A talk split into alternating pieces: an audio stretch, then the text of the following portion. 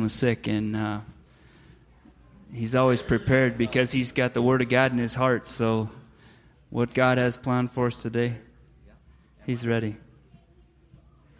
Is his mic on, Josh? Pastor's mic? Hello, hello, hello. There we go. There we go. Ha! Great. That sounds good. Oh, I tell you what. Um, first off, I need to pray. So we're going to do it again because I've learned drastically through this, um, not just today, but um, through life, that the one thing that we can do is pray, and the most important thing we can do is pray. Um, and to sum it up, that's what the message is about today. Dear Lord, I thank you so much for this opportunity.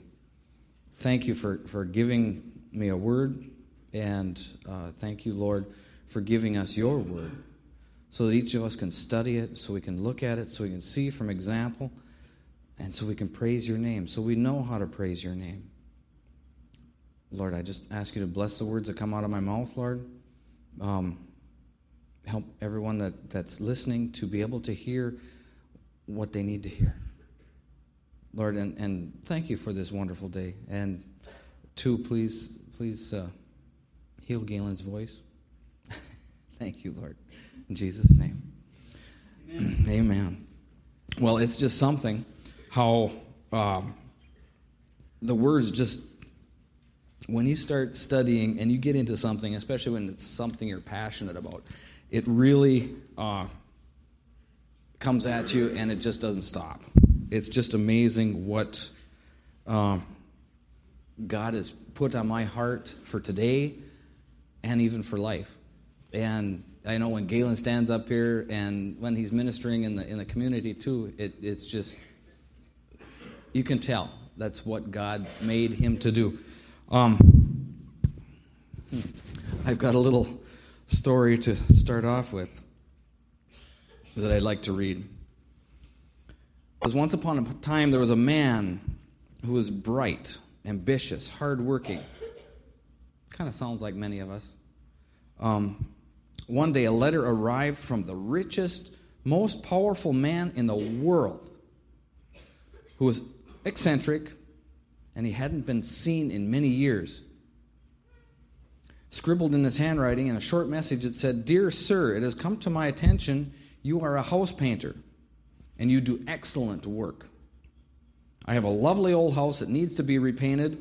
Money is no object as long as it is as it is done properly and to my satisfaction so directions to the house were scrawled in the lower left hand corner of the letter with the promise to pay an incredible sum of money when it was complete the man was thrilled to receive such a letter, and the next morning he sprung out of bed, loaded the truck, drove as fast as he could to the house. When he pulled in the driveway, he gasped at the sight of the monstrous Victorian house and knew instantly this was to be his crowning achievement. The house in such a building, if it could be called a house, stood six stories tall, would have covered a football field. There were parapets, porches, gingerbread work by the mile a hundred windows of various shapes and sizes. It was every house painter's dream. So with gusto, he unloaded his tarps and ladders and set into scraping and sanding every inch of the place. It was an enormous undertaking and required over 10,000 sheets of sandpaper, 3,000 scraper blades, 100 gallons of wood filler. It took 10 years just to sand the place. A lesser man would have thrown in the towel, but not him. He was a hard worker. Around the clock, he worked. When it was too dark, he brought in lights. When it was cold and snowed, he covered the entire house in plastic. Curious onlookers often asked the man why he worked so hard in the house. Without even twitching or slowing down, he'd say, I just want to do a good job for this guy who hired me. The kind of guy he was, he was conscientious, and hardworking, that's who he was. So once the sanding was complete, the man spent another eight years applying quality primer, and when he was ready to paint, he did. He painted 126 different shades of taupe, and 35 accent colors. It was truly a sight to behold. The colors were spectacular, the workmanship superb. The decades passed, the hours of the house was slowly completed. Every day, huge c- crowds gathered to watch the new gray, now gray-haired man paint with caring strokes. The applause was deafening and sometimes lasted for hours. He was featured in papers, magazines, even a movie was made about the house and the man. And never before had the world seen such a house or admired such dedication. Finally, on the man's 72nd birthday, the last drop cloth was packed away, the house was done. Amazingly, it just so happened that on the very day he finished, a letter arrived announcing that the owner planned to stop by the next day to see his house and pay the man for his work. The next morning, the sun rose in a dazzling blue sky, and at the house, the crowd was huge. Police had to be on hand to keep the crowd back. For several hours, the man waited, buffed, paced back and forth near the front door, kind of like a caged lion. The crowd was wild with anticipation and then hushed into a sudden silence as a black limousine pulled into the driveway. The man's heart pounded like a bass drum as the black capped driver exited the door and made his way to the rear of the car. With gentlemanly elegance, he leaned over and opened the door for his employer. Every eye searched the dark opening of the car as a small, white headed man stepped out of the bright sun and lifted his eyes to see. The painter, unable to hide his pride, puffed out his chest, beamed a glorious smile, and swept his arm upwards toward the shimmering beauty.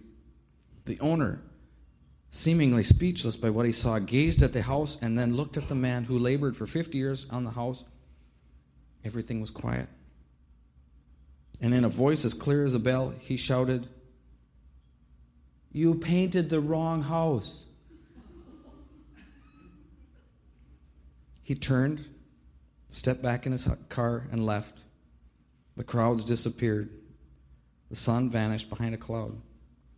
It started to rain, and then the cold realization settled over the old man that he had wasted the best years of his life. He looked at the house, turned away, mumbling, I can't believe I painted the wrong house.